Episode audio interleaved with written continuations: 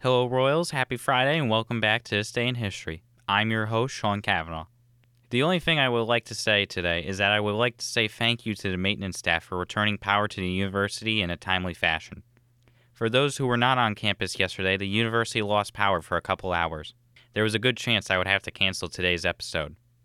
Not only were the card readers not working, but no power means I can't record an episode.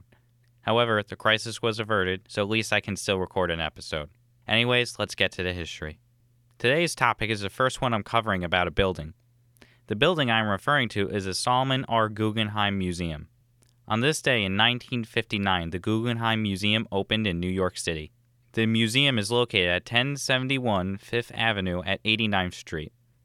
The reason why the museum is named the Solomon R. Guggenheim Museum is due to its namesake, Solomon Guggenheim. During his life, Guggenheim was an avid art collector and started the Solomon R. Guggenheim Foundation to support the collection of modern art. Three years after Guggenheim had died, the foundation named the museum after him. Officially, the museum was established in 1937. When I read this, I got confused as I thought the museum would have been established in the late 1950s, not all the way before World War II. Well, the museum had a tough time getting off the ground.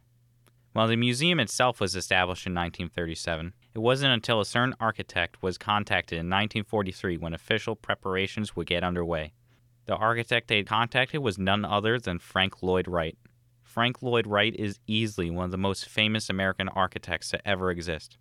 He designed over a thousand structures during his 70 year long career. One of his most famous works, which I'm sure many know, is Fallingwater.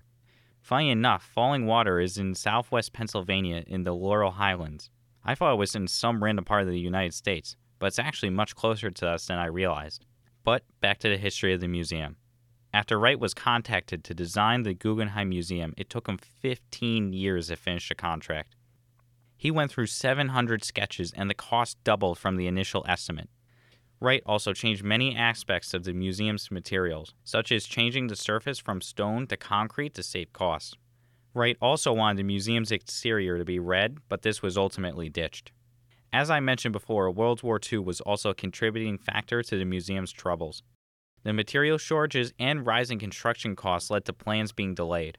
Finally, in 1952, James Johnson Sweeney was appointed as the museum's director, and slow but painful forward motion started again.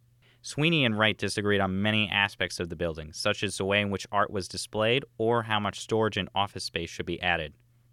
Wright also had to bow the New York City Department of Buildings to make the museum compliant with the building codes.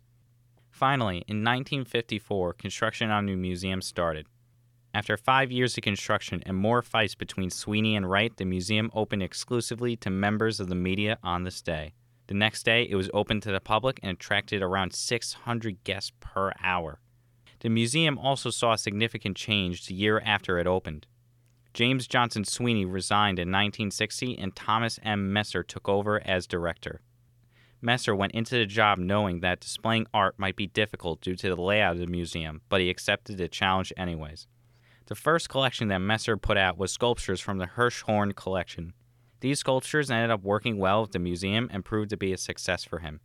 Now that the museum finally got off the ground, it started to grow and expand.